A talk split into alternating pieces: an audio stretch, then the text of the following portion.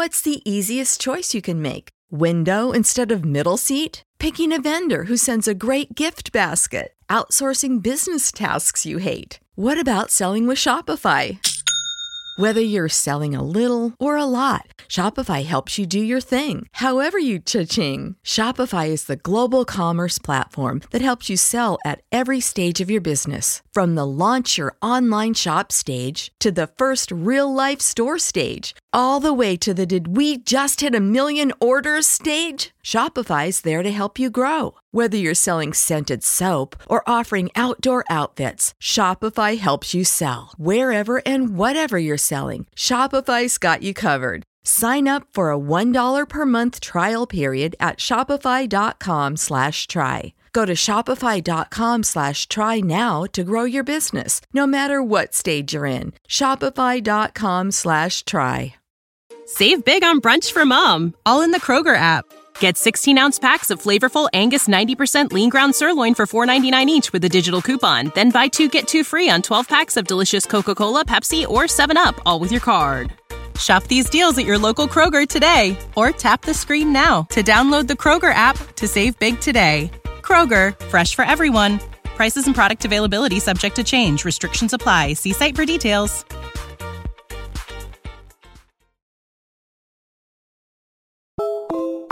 Fantascientificast.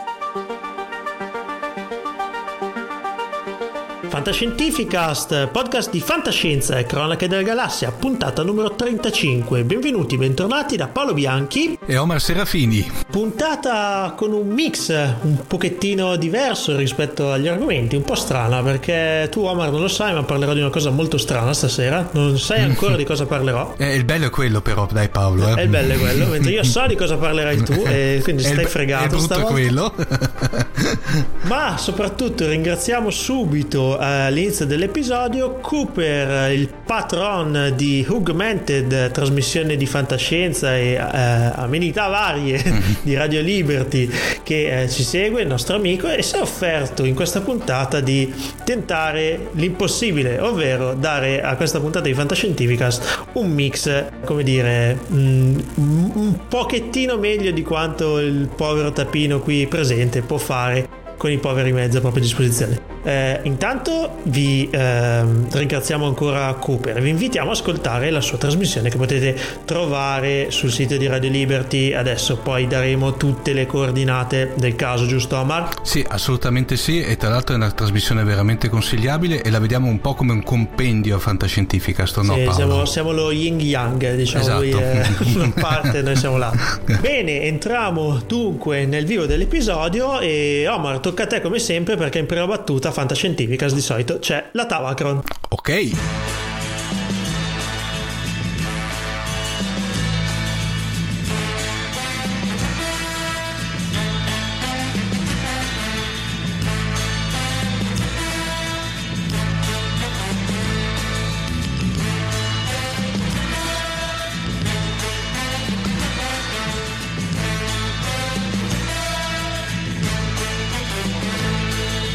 Reduci dalla puntata su UFO, oggi entriamo nel vivo della produzione della Super Mario Nation. Ovvero, Omar, di cosa ci parlerai? Allora, beh, inf- infatti hai fatto benissimo, diciamo, reduci dalla nostra mega puntata che avevamo parlato di quel genio della fantascienza britannica che era Jerry Anderson. Jerry e anche Silvia, perché eh, Silvia, Silvia Anderson Uh, arduo compito mi sono, mi sono rivisto tutta una di quelle sue produzioni che secondo me Paolo è interessante per due motivi. Prima di tutto perché appunto fatta con quella che è il suo marchio di fabbrica, cioè la famosa Super Mario Nation, dopo spiegheremo brevemente di che cosa si tratta. E poi soprattutto perché è stata una, una serie un po' sfortunata qui in Italia. Questa volta parliamo di una serie molto particolare, tra l'altro è stata la prima in Super Mario Nation a colori, parliamo di quella che è Stingray. Io direi Paolo facciamo subito partire il trailer. Stand by for action!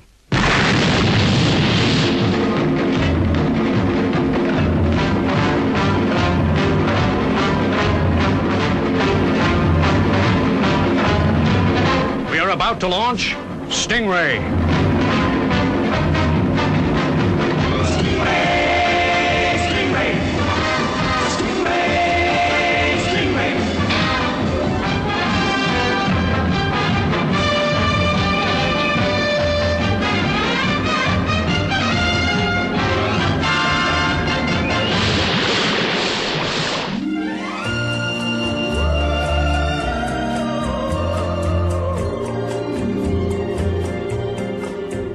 Stingray dunque, serie sfortunata Omar, sono tutto orecchi perché io questa serie pur avendola sentita nominare non l'ho mai approfondita. Praticamente la metà perché parliamo di una serie che è stata trasmessa dal 64 al 65 Paolo.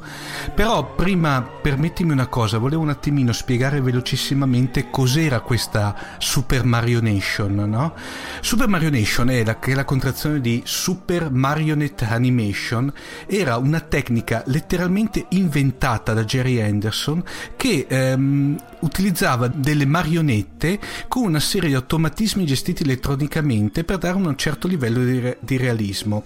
Il, eh, il, sistema prevedeva l'uso di marionette sospese controllate da sottilissimi fili che non si vedevano ovviamente e questi due fi- questi filamenti ehm, servono per due cose, ovviamente per, tenere, per muovere gli arti della, della, della, della marionetta e poi per trasferire il segnale elettrico ai componenti elettronici all'interno della testa della marionetta stessa. Parentesi, si vedeva che infatti nelle primissime serie, parliamo fra cui anche Stingray, diciamo che poi il problema si è risolto nel successivo Thunderbirds, queste marionette avevano un testone enorme, ma è ovvio, avevano dentro tutti i meccanismi per quello fondamentalmente. Mi ricordo in particolare V-Hood di Thunderbird o il come si chiamava il, il, il, il, capitano del Thunderbird 5, un po' il genio mi sembra, no? C'era, Beh, c'era Vebrain che era il genio, quello che eh, inventava tutti i meccanismi. Nome, c'era un testone con la marionetta. Eh, ma lì era proprio perché era il personaggio. Però qui proprio parliamo, se te lì, dopo semmai quando ne metteremo dei link all'episodio, vedi proprio le marionette che avevano un corpo piccolino e il testone enorme, no? Ecco, all'interno della, della, della testa si trovava un motore a bobina che era governato da un trasduttore elettroacustico che trasmetteva la voce del, del, del doppiatore in un movimento della labbra. Per cui Paolo avevi proprio letteralmente un, un sincrono quasi perfetto, no?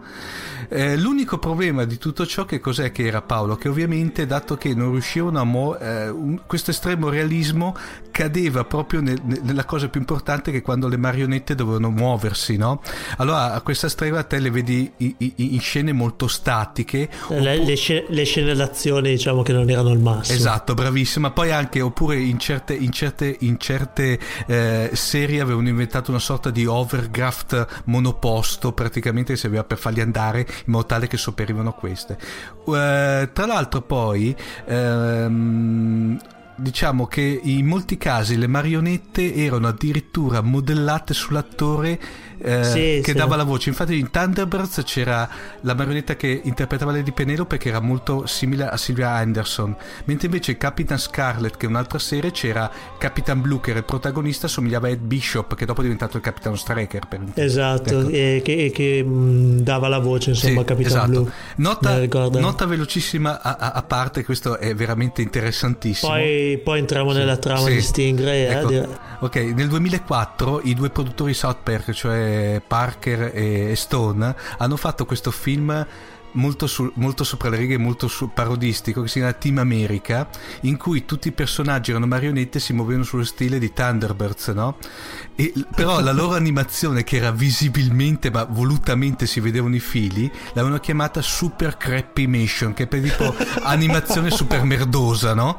E tra l'altro però c'era Jerry Anderson che era stato molto contento di questa molto diciamo uh, irreverente eh, citazione né? ecco va. Chiudiamo qua arriviamo a Vabbè, è, è, a, a, a, suo modo era una citazione diciamo ma tanto è un, è un, bel film l'ho rivisto ultimamente Team America è simpatico. Magari una volta ne parliamo perché magari eh. Ma penso di averlo visto anche io, ma non me lo ricordo eh. benissimo. Comunque, ecco. Stingray. Stingray. Dunque, allora, parliamo di questa serie, eh, come abbiamo detto, di 39 episodi, ma in effetti non erano 39, erano 40, dopo spiegheremo perché. Ed, eh, è stata trasmessa dal 64 al 65, per cui parliamo veramente di una serie di, ahimè, 50 anni fa. Dico l'ahimè per via che coincide con la mia età, però lasciamo perdere. Velocemente, eh, la serie introduce lo spettatore alla strabiliante organizzazione che si chiama WASP, che sarebbe diciamo che l'acronimo è Vespa. Vedi che eh, eh, c'era Anderson che aveva il, il come dire era amante degli acronimi, degli acronimi parlanti no? l'acronimo, ti, l'acronimo sta per A, uh, World Aquanaut Security Patrol in, che in, America, in Italia l'hanno tradotto in pattuglia acquanautica di sicurezza. Il compito di questa pattuglia è quello di sorvegliare i mari e gli oceani della Terra del, mille, del 2065 per cui siamo in un futuro abbastanza diciamo non dico prossimo ma un po' in là nel tempo. La Wasp può contare su questo sofisticato sottomarino Stingray super accessoriato che è comandato dal coraggioso capitano Troy Tempest.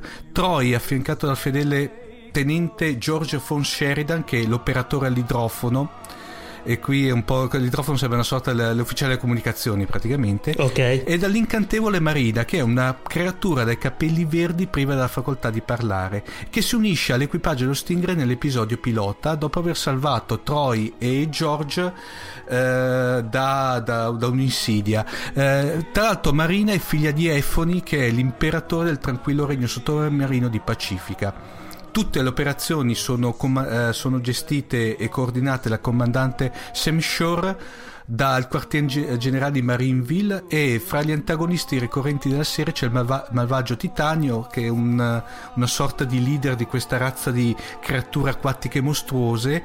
E tra l'altro è forte perché loro hanno come sottomarino hanno letteralmente un pescione enorme che cerca sempre di fagocitare lo stingray cioè proprio letteralmente.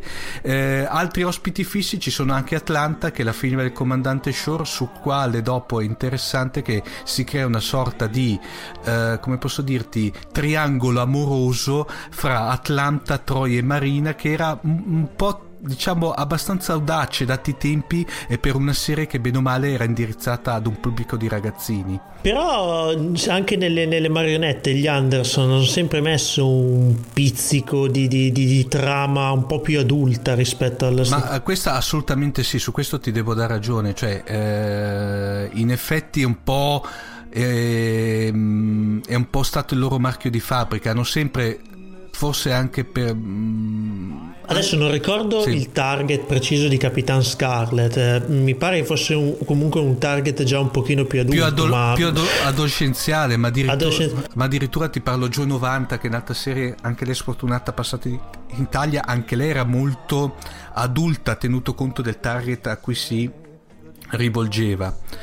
Eh, è interessante dire Paolo che tra l'altro... L, mh, tutte le scene che si vedono, tra l'altro è stato veramente uno sforzo tecnico elevatissimo, a parte che te ben sai, cioè Jerry Anderson era, aveva questa cura maniacale per maniacale, questa roba cioè, ter- modellini sono entrati nella storia. ma questa volta qui anche se sembra non è, eh, ci sono pochissime per assurdo le scene girate in acqua vera e propria. Perché cos'era fatto? era girato con davanti alla telecamera un sottilissimo acquario con dentro le bolle e i pesci che filmando dentro dava l'esempio dell'effetto dell'acqua e per cui una cosa diciamo forse l'unica caduta di tono, di tono è stata Paolo quando ahimè un giorno hanno praticamente eh, utilizzato un vero coccodrillo per fare un coccodrillo gigante arriviamo un attimino eh, due, due, ultime cosine in Italia Stingray è, è stata passata per la prima volta sulla Rai nel 74 ragazzi parliamo di un po' di anni fa,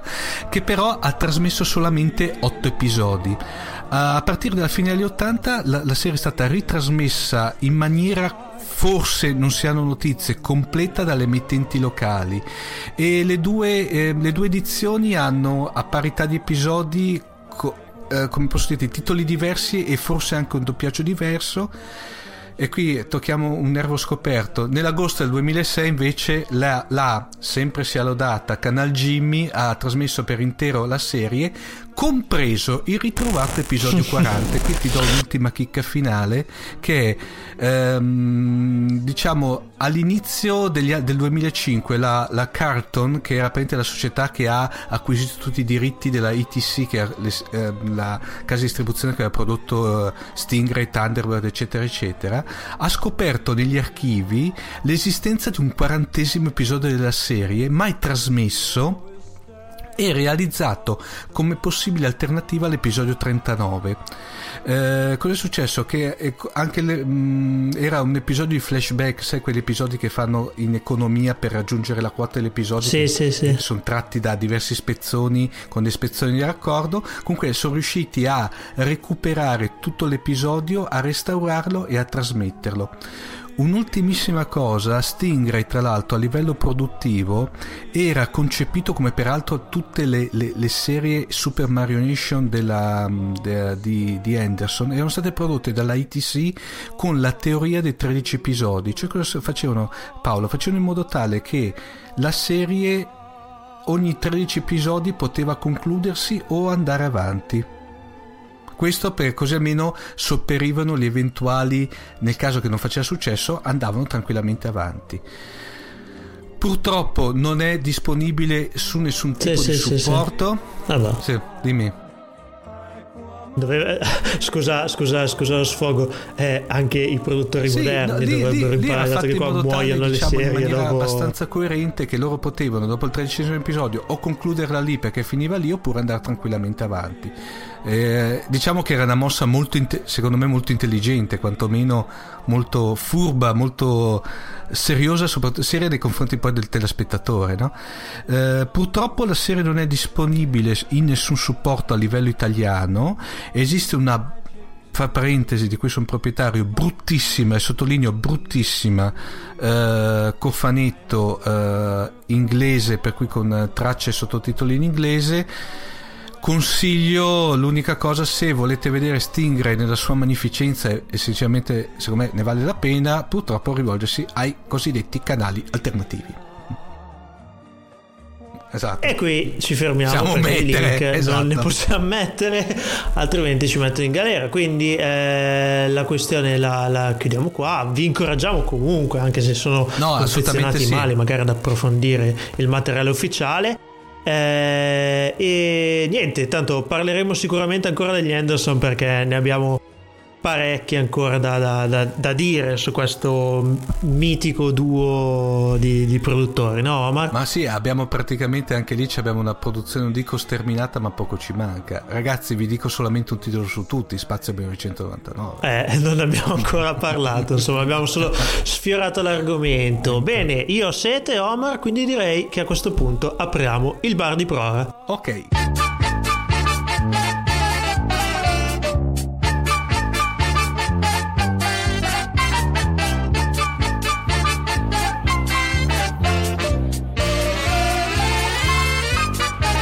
In questa rubrica del bar di prora di Fantascientificast abbiamo l'onore e il piacere di avere con noi Claudio Serena. Ciao Claudio. Ciao Paolo. È un onore anche per me. Chi è Claudio Serena? Claudio Serena è un podcaster di vecchia data, eh, diciamo che ha iniziato il podcasting più o meno negli anni d'oro, quindi nel 2007, lo racconterà lui, ma oggi è protagonista di un podcast molto singolare e il primo nel suo genere in Italia. E detto ciò, ti lascio la parola. Grazie mille. Allora, sì, sono un podcaster di vecchia data nel senso che ho iniziato sette anni e mezzo fa facendo un programma di cucina per studenti fuori sede nella radio dell'Università Bicocca e l'abbiamo portato avanti fino a febbraio dell'anno scorso io e Jacopo Colò con cui adesso faccio il nuovo programma eh, era diventato un po' un peso, quindi abbiamo deciso di cambiare completamente genere di podcast e ci siamo buttati su qualche cosa che nessuno in Italia faceva ancora. I giochi di ruolo live in radio. E voi capite bene perché io sono diventato un fan eh, sfegatato di Fumble, come potrete immaginare. La cosa, la cosa, tra l'altro ci ha riempito di orgoglio perché ci sono arrivate un sacco di segnalazioni di gente che ha deciso di ricominciare a giocare dopo aver ascoltato Fumble. Quindi abbiamo portato del buono. Alzo la mano anch'io allora, eh, Claudio, perché era una vita che non giocavo e da un anno ho iniziato, ma forse siete stati uno dei motori principali, posso dirtelo proprio senza tema di smentita. Ecco, sono proprio contento perché vuol dire che abbiamo, siamo riusciti a fare quello che volevamo, e cioè portare i giochi di ruolo nelle case di chi ci ascolta. Tutto è nato in realtà perché eh, io sono stato inquilino di Jacopo per anni e anni e io ho sempre giocato a Dungeons and Dragons, a Cyberpunk e altri giochi di ruolo e non sono mai riuscito a trasportarlo dentro nel mondo dei giochi di ruolo. Fino a che a un certo punto, con la scusa di iniziare a fare un programma in radio nuovo, abbiamo detto potremmo provare. Dopotutto a lui interessa raccontare delle storie, il gioco di ruolo è una storia continua esatto. e in radio non si sentono più radiodrammi, quindi abbiamo deciso di fare questo radiodramma 2.0 in cui è tutto improvvisato. E Abbiamo... Sì, dimmi. Dicevo, prima del suo genere perché all'estero questo live game diciamo si faceva già anche in video se non mi sbaglio, no? Sia video che podcast in America soprattutto sono veramente tanti i podcast di giochi di ruolo, tant'è vero che io stesso ne seguo 4 o 5 dagli Stati Uniti e non sono mai riuscito a trovare niente di simile in Italia, niente che perlomeno durasse, che fosse fatto con, eh, con l'idea di portare avanti una storia in radio per eh, magari anche anni, se si riesce. Magari ci darai qualche link in modo, dato che comunque la nostra comunità è una comunità che ascolta podcast, magari può trovare qualcosa di interessante, oltre ovviamente a Fumble, ci mancherebbe altro. E allora, però, parliamo di giochi di ruolo. E sai, quando parliamo di giochi di ruolo, tante volte si ha l'idea che si parli solo di fantasy. In realtà, quanta fantascienza c'è nella vita di Claudio Serena, e poi da lì partiremo un attimo a parlare di fantascienza, magari nel gioco di ruolo. Di fantascienza nella mia vita in realtà ce n'è tanta. Anzi, io sono arrivato prima alla fantascienza che al fantasy nel senso che da bambino mi guardavo Star Trek, eh, poi vabbè è arrivato Guerre Stellari che è quel punto di incontro con un'ambientazione fantascientifica che, che in realtà però poi è fantasy nel, nel come viene esatto. gestito. Eh, appena ho avuto la maturità per prendermi in mano i libri che decidevo io mi è capitato in mano Cyberpunk ma ancora prima eh, mi è capitato di leggere La Sentinella di Brown che è stato il primo racconto di fantascienza che abbia mai letto. Erano veramente una pagina, una pagina e mezza in un'antologia di mio padre che insegnava italiano alle medie e io mi sono trovato fra le mani la sua antologia e sono rimasto completamente rapito da, dall'idea che non fossimo noi gli esseri umani ma che noi fossimo gli extraterrestri per qualcun altro e lì ho iniziato a vedere eh, due grossi filoni di fantascienza che mi interessavano. Da una parte il cyberpunk con tutte le sue tematiche sull'essere umano in quanto tale e sul che cosa ci rende diversi da una macchina. Dall'altra parte la space opera, che in realtà volendo vedere la tematica è sempre più o meno la stessa, che cos'è che rende noi degli esseri umani e il resto dell'universo degli alieni. E secondo me la fantascienza dovrebbe essere esattamente questo. E la differenza col fantasy è qua, secondo me. E cioè la fantascienza si occupa, almeno quella che io reputo fantascienza buona, di indagare l'essere umano come eh, società, come specie, come genere mentre il fantasy si preoccupa di esplorare l'essere umano come individuo e della sua crescita personale. Sono entrambe due cose molto importanti, ma sono anche molto diverse. Pensiero molto bello. Dai, tiriamo fuori due titoli dal cyberpunk e dalla space opera che ti hanno colpito e che magari... Eh, della space opera il, la migliore che abbia mai letto è Guerra Eterna. Fantastico. Guerra Eterna che è del 74 di Joe Haldeman ed è... Mm, il, credo di averlo divorato in un pomeriggio è vero che magari non è lunghissimo, però in inglese si intitola The Forever War e parla di questa truppa spaziale che viene mandata attraverso dei buchi neri dall'altro capo dell'universo per sconfiggere una razza di alieni che si crede voglia invadere la Terra. Anche lì è una questione non sempre chiara perché poi ovviamente è, è molto antimilitarista, quindi mette in gioco anche l'idea che ci siano sempre delle eh, spinte politiche dietro. Un po' antitetico a Fanteria dello Spazio di Anne Lane eh, per certi versi, l'ho trovato almeno così. Non abbiamo mai parlato nel podcast di Guerra Eterna, quindi forse dovremmo, dovremmo farlo. Buon suggerimento. È molto bello secondo me e appunto è uno di quei libri che affronta l'essere umano come, come società perché ovviamente loro viaggiando con questi buchi neri si ritrovano spostati di decine di anni rispetto alla Terra quando ritornano indietro e ogni viaggio che fanno la società avanza di 30, 40, 50 anni e loro sono sempre più fuori dal tempo. E dal cyberpunk? Dal cyberpunk a parte il classico Mirror Shades che eh, dovrebbe essere la, la, pietra miliare di qualunque appassionato del genere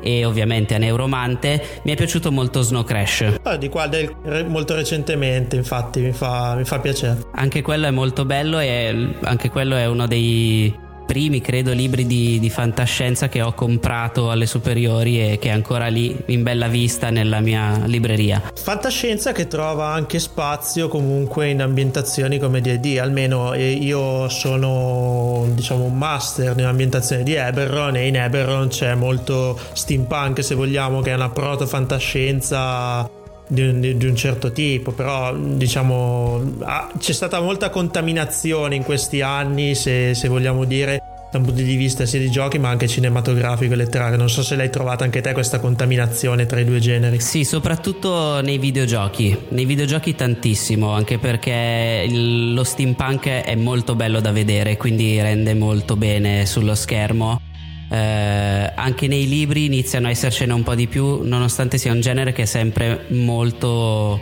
mm, dimenticato dagli autori.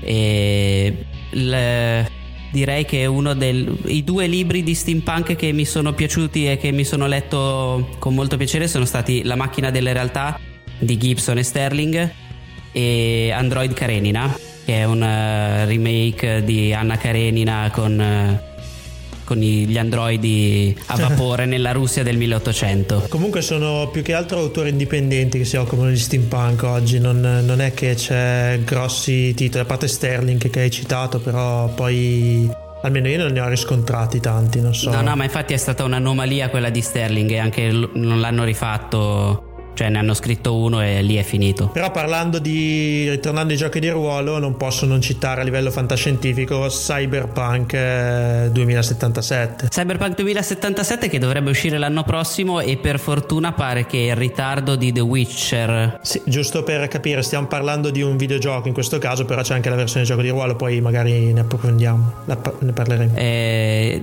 la casa che produce Cyberpunk 2077, quella che produce anche The Witcher, sì. pareva che fosse fosse tutto in ritardo, però Cyberpunk uscirà in tempo e io ci conto molto perché anche di giochi di Cyberpunk ce ne sono alcuni molto belli come Deus Ex, però si contano sulla punta delle dita, quelli veramente riusciti a, prendere, a, a dare l'idea del, dello spirito del cyberpunk. Deus Ex è un gran bel titolo, penso di non averne mai parlato anche di questo, tirerò fuori però poi, ma Sicuramente sì, però eh, a livello invece di gioco di ruolo, Cyberpunk l'hai toccato nella tua esperienza, sì, non può mancare, immagino. Cyberpunk è stato il primo gioco di ruolo che ho giocato quando mi sono spostato a Milano e mm, è stato molto divertente quanto molto letale, nel senso che eh, Cyberpunk 2020 è un gioco di ruolo in cui il realismo la fa da padrone per certi versi e il tasso di mortalità dei personaggi è uno dei più elevati della storia dei giochi di ruolo io mi ricordo la prima sessione abbiamo passato un'ora e mezza a fare i personaggi ed è una cosa divertentissima creare personaggi in cyberpunk perché c'ha un generatore di, di, background molto divertente, soprattutto se si è in 4-5 persone. Eh, ci hai speso anche molto tempo a creare questo personaggio e nella prima nostra sessione Dopo 10 minuti di gioco uno dei personaggi è morto perché essendo noi dei poveretti avevamo comprato una casa in comunità nella zona di guerra di non mi ricordo che città. E quindi insomma il destino era già... Eh sì, il problema è che in Cyberpunk è proprio previsto che ogni giorno che tu passi in una zona di guerra ci sia un tiro percentuale perché qualche cosa potrebbe andare male e eh, nella prima sessione, il primo giorno che abbiamo passato lì dentro, uno dei nostri compagni ha preso una pallottola in testa ed è morto sul colpo. Perfetto. Eh vabbè, insomma, sono, sono esperienze. Beh, ricordiamo, io almeno ricordo palazzi tirati giù, cose veramente fuori dal normale, ma ci, ci fermeremo qui. Insomma, Claudio, grazie per eh, averci illustrato un pochino la tua esperienza di fantascienza, aver fatto questa chiacchierata sui giochi di ruolo. Anzi, speriamo di averti ancora presto a bordo perché sei una persona molto interessante e sicuramente hai un sacco di cose da raccontarci. Eh, grazie a voi, io volevo solo ricordare che Fumble lo trovate su fumblegdr.it, se volete scriverci su Twitter eh, potete farlo a fumblegdr. E seguite i loro live insomma perché sono veramente molto belli. Poi metteremo tutte le note come sempre nel, nel bugiardino diciamo dell'episodio. Grazie Claudio e a presto. Grazie, ciao.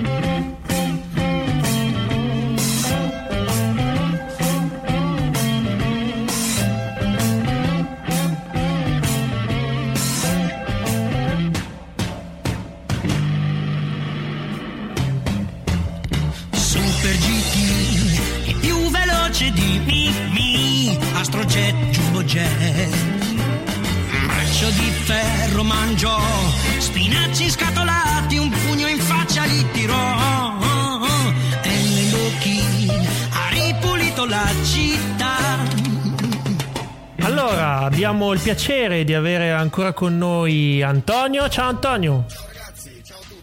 Oggi parleremo di un fumetto eh, del quale avevamo accennato all'inizio dell'autunno scorso. Eravamo in fase pre-Lucca Comics e in effetti questo fumetto del quale ci parlerai oggi è stato uno dei protagonisti della kermesse del fumetto più famosa in Italia, insomma. Ovvero?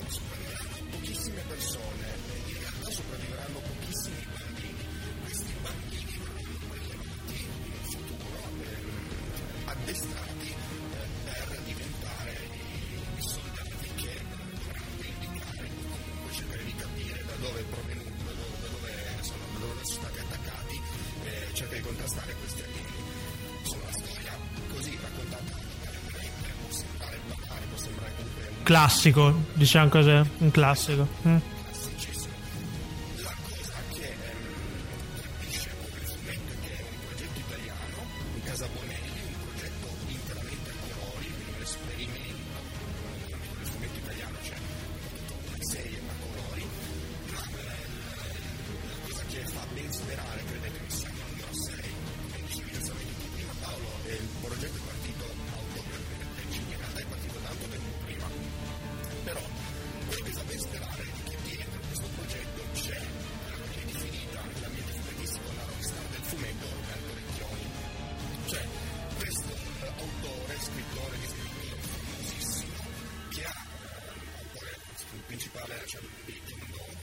Non so se qualcuno ha presente, sicuramente qualcuno. Comunque è questa, questo ragazzo, questa personalità del mondo del fumetto che sta rivoluzionando eh, il fumetto italiano. Cioè, mh, non so se avete notato le uscite italiane di questi fumetti di Jonathan Neller, per esempio, fumetto di fantascienza italiano anche qua in in, in Bonelli, eh, diciamo che ha fatto il suo tempo e forse in casa Bonelli serviva una scossa, diciamo così, ci ho pensato un po'. Mm. Esatto,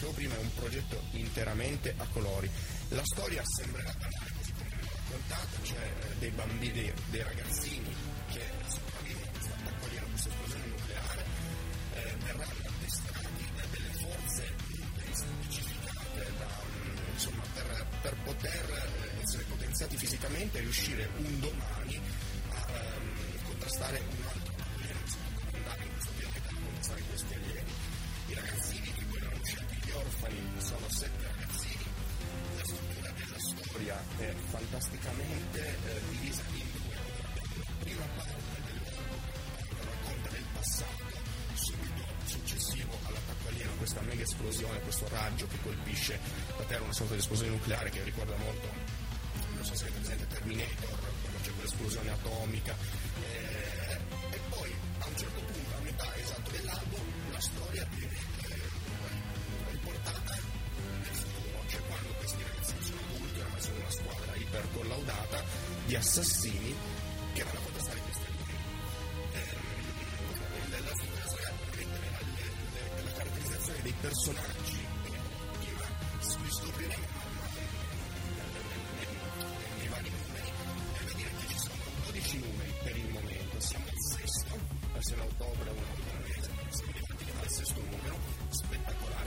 cioè è autoconclusiva per cui Autonio. Sono stati annunciati 12, questo stai dicendo.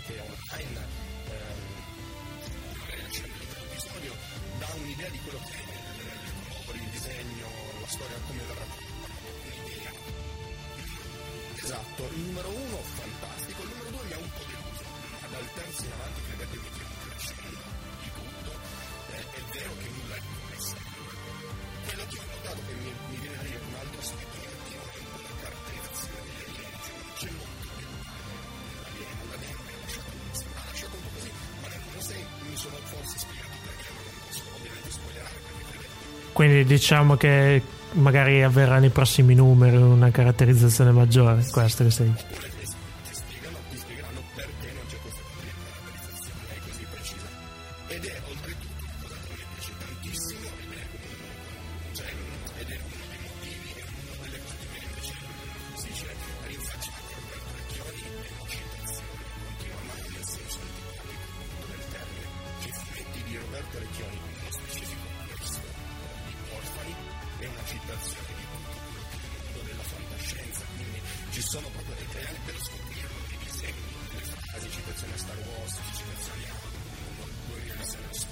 come lo era Nathan Never, però se vogliamo... Paolo, Nathan no. Never, diciamo soprattutto nel, nel, prima del cosiddetto reboot, prima del coso, in effetti le citazioni arrivavano, secondo me, sfioravano ampiamente il plagio certe volte, anche in certe storie. Secondo me è stato quello che dopo grosso modo ha decretato un po' il declino di Nathan Never. Qui invece Antonio com'è che è? Cioè sono citazioni proprio nel vero senso della parola oppure anche qua...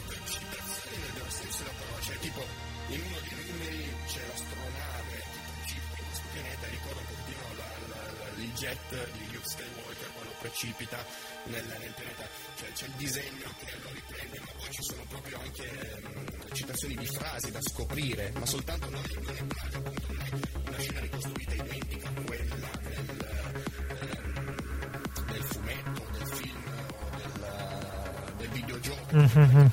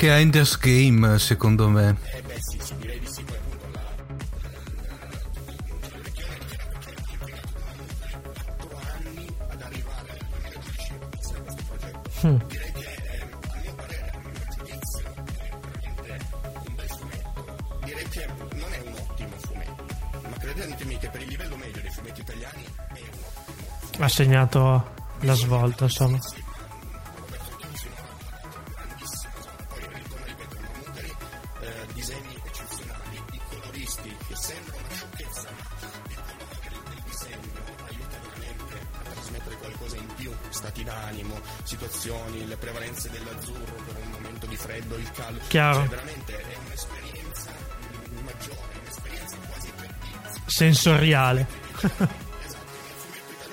Esatto, nel.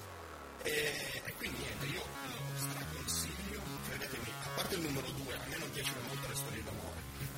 quindi nel senso nei fumetti d'azione, nei, film di fantascienza, il lato emotivo, quello troppo calcato, non l'ho capito molto bene questo numero 2, come mai non so. Vabbè, insomma.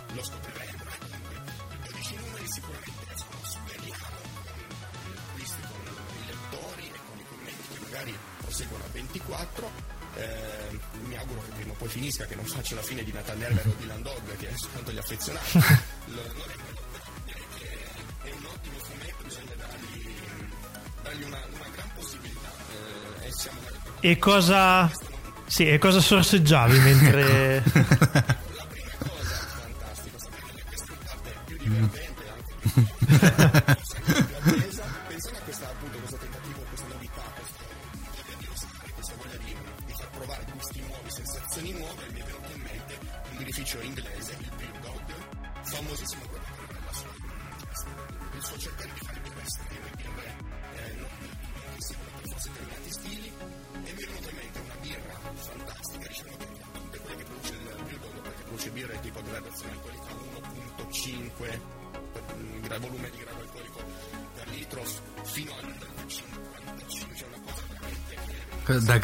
praticamente. No, aspetta, 55 è una grappa.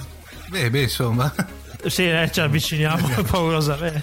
al nuclear Eh. Nuclear Esatto. rende l'idea. end of story sì, da 55 gradi quindi Madonna mia. Che grappa è praticamente. Grappa, grappa di luppolo, eh, deve essere interessante.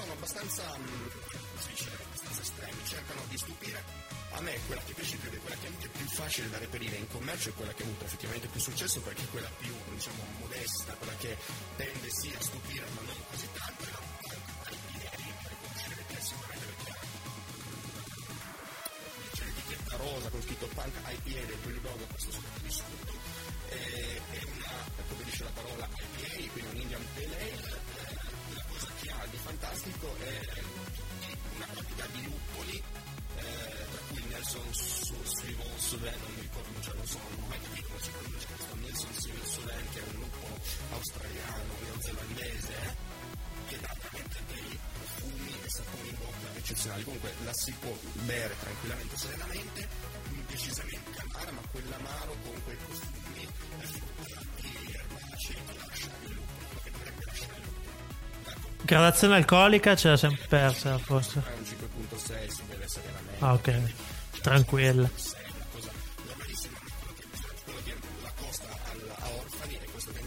osare questi sentori inusuali eh, rispetto al normale quindi una pipe IPA normalissima eh, per quello che appunto la, l'associo si trova, si trova facilmente non è, non è così difficile si trova anche in lattina che è una cosa rara per la. In effetti. Ci manderai la scheda come sempre, no Antonio? O qualche riferimento.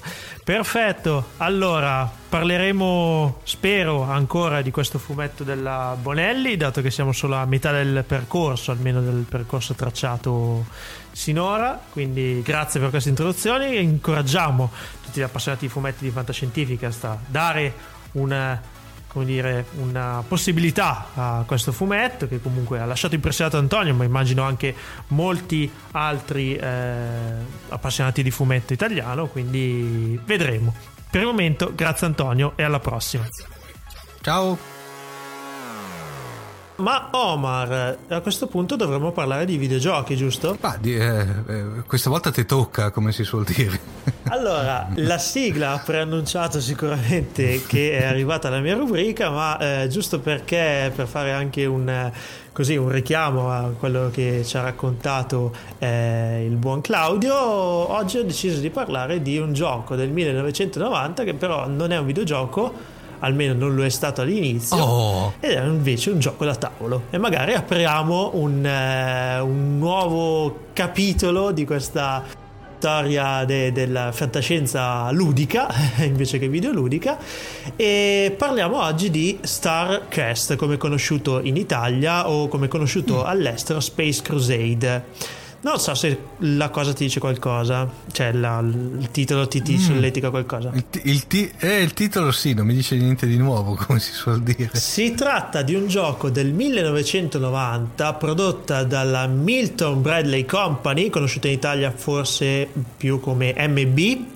in collaborazione con la Games Workshop, che è la casa produttrice del famoso e già citato in Fantascientificast, pur diciamo eh, sfiorato nella puntata relativa a Starship Trooper, del Wargame Warhammer 40.000. E per cui parliamo di un mostro sacro. Di un mostro sacro. Allora, Starcast è un gioco, dicevo, del 1990 era stato preceduto da un altro gioco molto simile, sempre basato un po' sull'universo di Warhammer 40.000, eh, che era Space Hulk, e eh, è, diciamo, eh, è, arrivato appena dopo un gioco sempre dell'MB, sempre creato in collaborazione con la Game Workshop, che aveva eh, preso veramente per la gola molti appassionati. Stiamo parlando di HeroQuest HeroQuest era quel gioco nel quale insomma dei, dei giocatori personavano dei, per,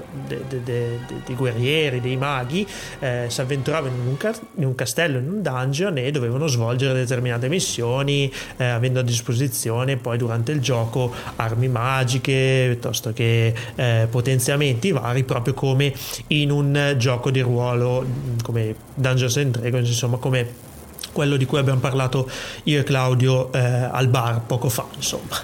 Eh, Spacecast riprende un po' certi temi e li porta nell'universo fantascientifico appunto di Warhammer.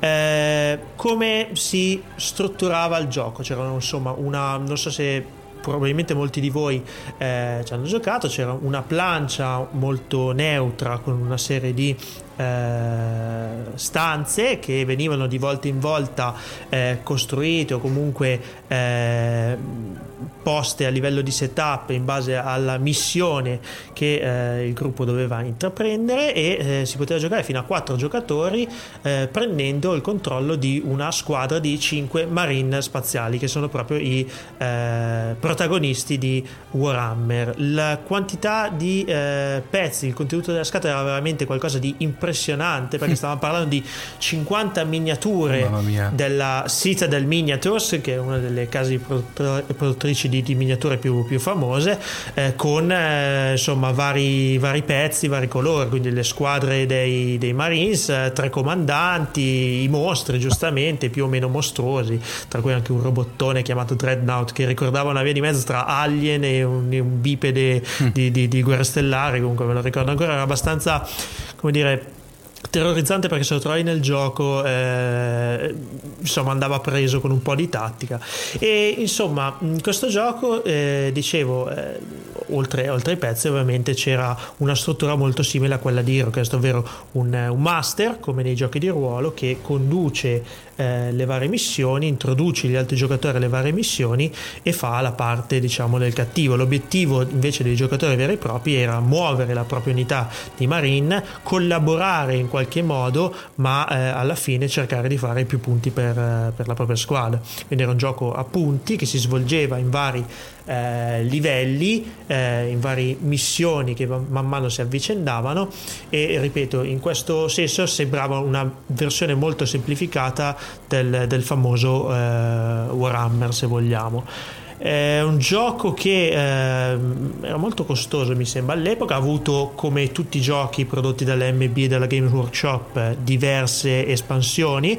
Quindi, diciamo, eh, oltre ad introdurre nuove miniature, introducevano anche nuove missioni, nuovi scenari e eh, nuove variabili eh, nonché ancora oggi esiste tutta una serie di appassionati che eh, si riunisce intorno a questo gioco da tavolo e si dà battaglia in maniera eh, proprio sfrenata insomma. Eh, c'è ad esempio www.starcast.it che è la risorsa italiana per questo tipo di gioco nel quale si possono trovare anche magari missioni non ufficiali ma dalla indubbia eh, godibilità perché, perché ho parlato al passato? Perché purtroppo questo gioco poi non è stato più prodotto e ci sono tanti bei giochi di fantascienza che stanno uscendo, magari, ripeto, eh, apriremo questo filone, ma, ma questo gioco non è stato più, ahimè, prodotto si trova sul mercato dell'usato. Esatto. Paolo, una curiosità, normalmente un, un, una partita di, a un gioco simile a questa, quanto può durare proprio temporalmente? Allora, diciamo che il tempo di preparazione era molto veloce, mentre HeroQuest magari richiedeva un pochino di più, StarCast eh, riprendeva, cioè per apparecchiare un tavolo di StarCast eh, ci si metteva 10 minuti, 12 minuti, una cosa del genere. Il gioco vero e proprio invece durava anche un paio paio d'ore, poi dipende quanto si vuole andare avanti, ma cioè, questo è niente, Omar, cioè, ci sono giochi di, altro, di, altra natura, un gioco fantascientifico che mi viene in mente è, è Twilight Imperium, che non ho mai provato, proverò e ve lo recensirò qua mi parlano di partite di, 6 ore, di 7 ore, quindi... Cioè... Per cui vanno, si spalmano su più, su più, giorni brutalmente. Per su più giorni o durante una notte intera, sì. insomma dipende, poi ho sì, visto sì. cose almeno su, su, internet veramente allucinanti, però insomma è, sicuramente si parla di un altro tipo di giochi, in questo caso si parla, si parla di, di uno strategico 3D, insomma come un wargame tridimensionale sulla falsa riga di Warhammer, molto più semplificato, molto più adatto a un pubblico anche più, più, giovane che non è magari abituato a regole molto complicate, anche se Warhammer di complicato non è che abbia poi molto, eh, se non il fatto che, che, è abbastanza costoso, a dire il vero, però eh, diciamo era abbastanza alla portata di tutti. Io mi ricordo che giocai la prima volta a Starcast in prima media per intenderci, che insomma sì, si è già grandicelli, però insomma si deve avere una certa comprensione delle regole. Si trattava quindi di un wargame con tutte le regole del caso, le coperture, mm-hmm. le manovre mm-hmm. a tenaglia. Eh, per cui molto, molto, molto strategico, strategico. Diciamo, molto strategico. Esatto. E ovviamente eh, ho dimenticato di, di, di, citarlo prima, sia Space Hulk che eh, Starcast, diciamo traevano a piene mani soprattutto da quel mostro sacro della fantascienza chiamato Alien, non so se ti dice qualcosa, Insomma, eh, soprattutto infatti, Space Hulk il primo aveva eh, un nemico principale che erano i Gene Stealer, mi viene in inglese, non mi ricordo la traduzione mm-hmm. italiana, però li ho sempre chiamati così, che erano praticamente gli xenomorfi, detto, detto in maniera brutale. Quindi è, diciamo, l'ispirazione a mostri sacri della, della, fantascienza è indubbia, ma è sicuramente gradevole. Insomma, ha fatto la fortuna di questo gioco. Paolo, ti tento di strappare diciamo, una richiesta personale, ma che penso che possa poi interessare tutti i nostri uh, ascoltatori. Prima o poi parlerai di Battletech. Allora, Battletech apriamo anche lì un universo perché Battletech eh, parliamo di gioco di ruolo, ma parliamo anche di, gio- di, gio- di videogioco, e di gioco da tavolo, è veramente mm. un universo. Mm. Richiederebbe, cioè richiede sicuramente una preparazione molto alta. Ecco, mm. manco un po' io sulla parte board game, avendo più che altro giocato mm. ai classici MacWarrior, ecco, che, che, che, prendono a piene mani dalla storiografia di Battletech. Esatto. Eh, quindi mi riprometto, adesso sono in fase fase pre-Play 2014 che è la fiera del gioco dove mm-hmm. ogni tanto ci sono anche dei, del, c'è anche la possibilità di rigiocare dei vecchi giochi. Battletech è stato riedito anche recentemente mi sembra. Vediamo insomma. Mi riprometto di, di, di approfondire anche la parte board game e magari fare un una rubrica tutto tondo perché merita sicuramente. Anche quella ha fatto la storia c'hai ragione sì, sì. Bene, spero di avervi solleticato Caspita. la curiosità. Eh, sappiate che eh, in diverse ludoteche sparse un po' per tutta Italia ci sono gruppi di appassionati che eh, ogni tanto ritirano fuori Starcast e Space Hulk che eh, insomma passano le serate così. Eh, quindi niente, vi invito magari ad informarvi in zona perché mh, mm, sono giochi che vanno in qualche modo riscoperti. Omar, siamo alla fine della puntata 35. Sì. Con eh, la conclusione della mia rubrica. Direi che possiamo dare i contatti? Assolutamente sì. Parto io con tutta la raffica di fase, Prego, di vai, fase dei, contratti, eh, di, dei contatti. Sì. Parto siluri fotonici ad ampia dispersione, per cui abbiamo la nostra ovviamente pagina, il nostro sito internet all'indirizzo www.fantascientificast.it dove eh, con la relativa casella di posta elettronica info chiocciolafantascientificast.it abbiamo i tre canali social per cui praticamente parliamo della fanpage di Facebook eh, Fantascientificast. L'account Twitter eh, per cui chiocciola fantascicast. E poi l'account di Google Plus.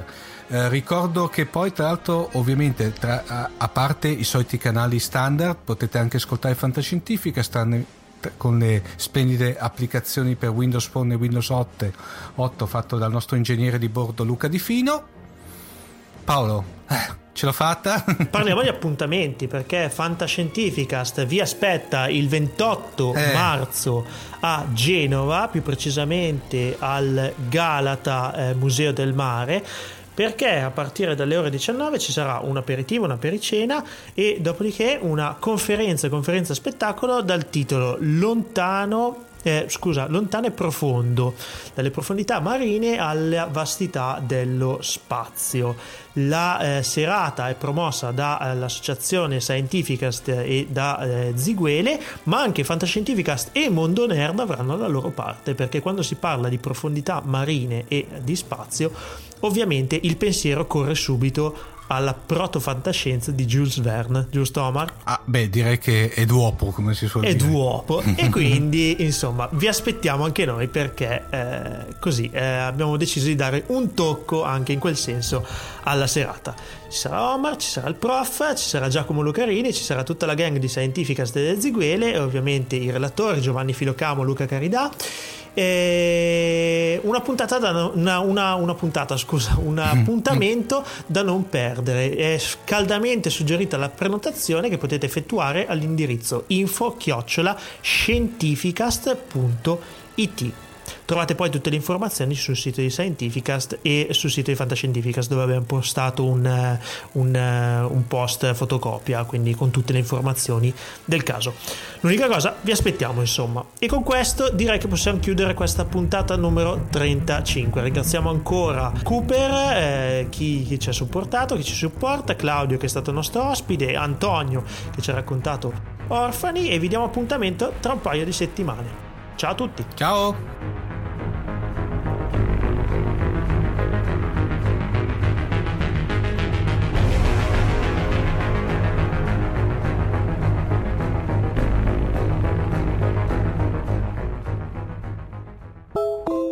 Fantascientifica. Save big on brunch for mom, all in the Kroger app. Get 16 ounce packs of flavorful Angus 90% lean ground sirloin for $4.99 each with a digital coupon. Then buy two get two free on 12 packs of delicious Coca Cola, Pepsi, or 7UP, all with your card. Shop these deals at your local Kroger today or tap the screen now to download the Kroger app to save big today. Kroger, fresh for everyone. Prices and product availability subject to change. Restrictions apply. See site for details.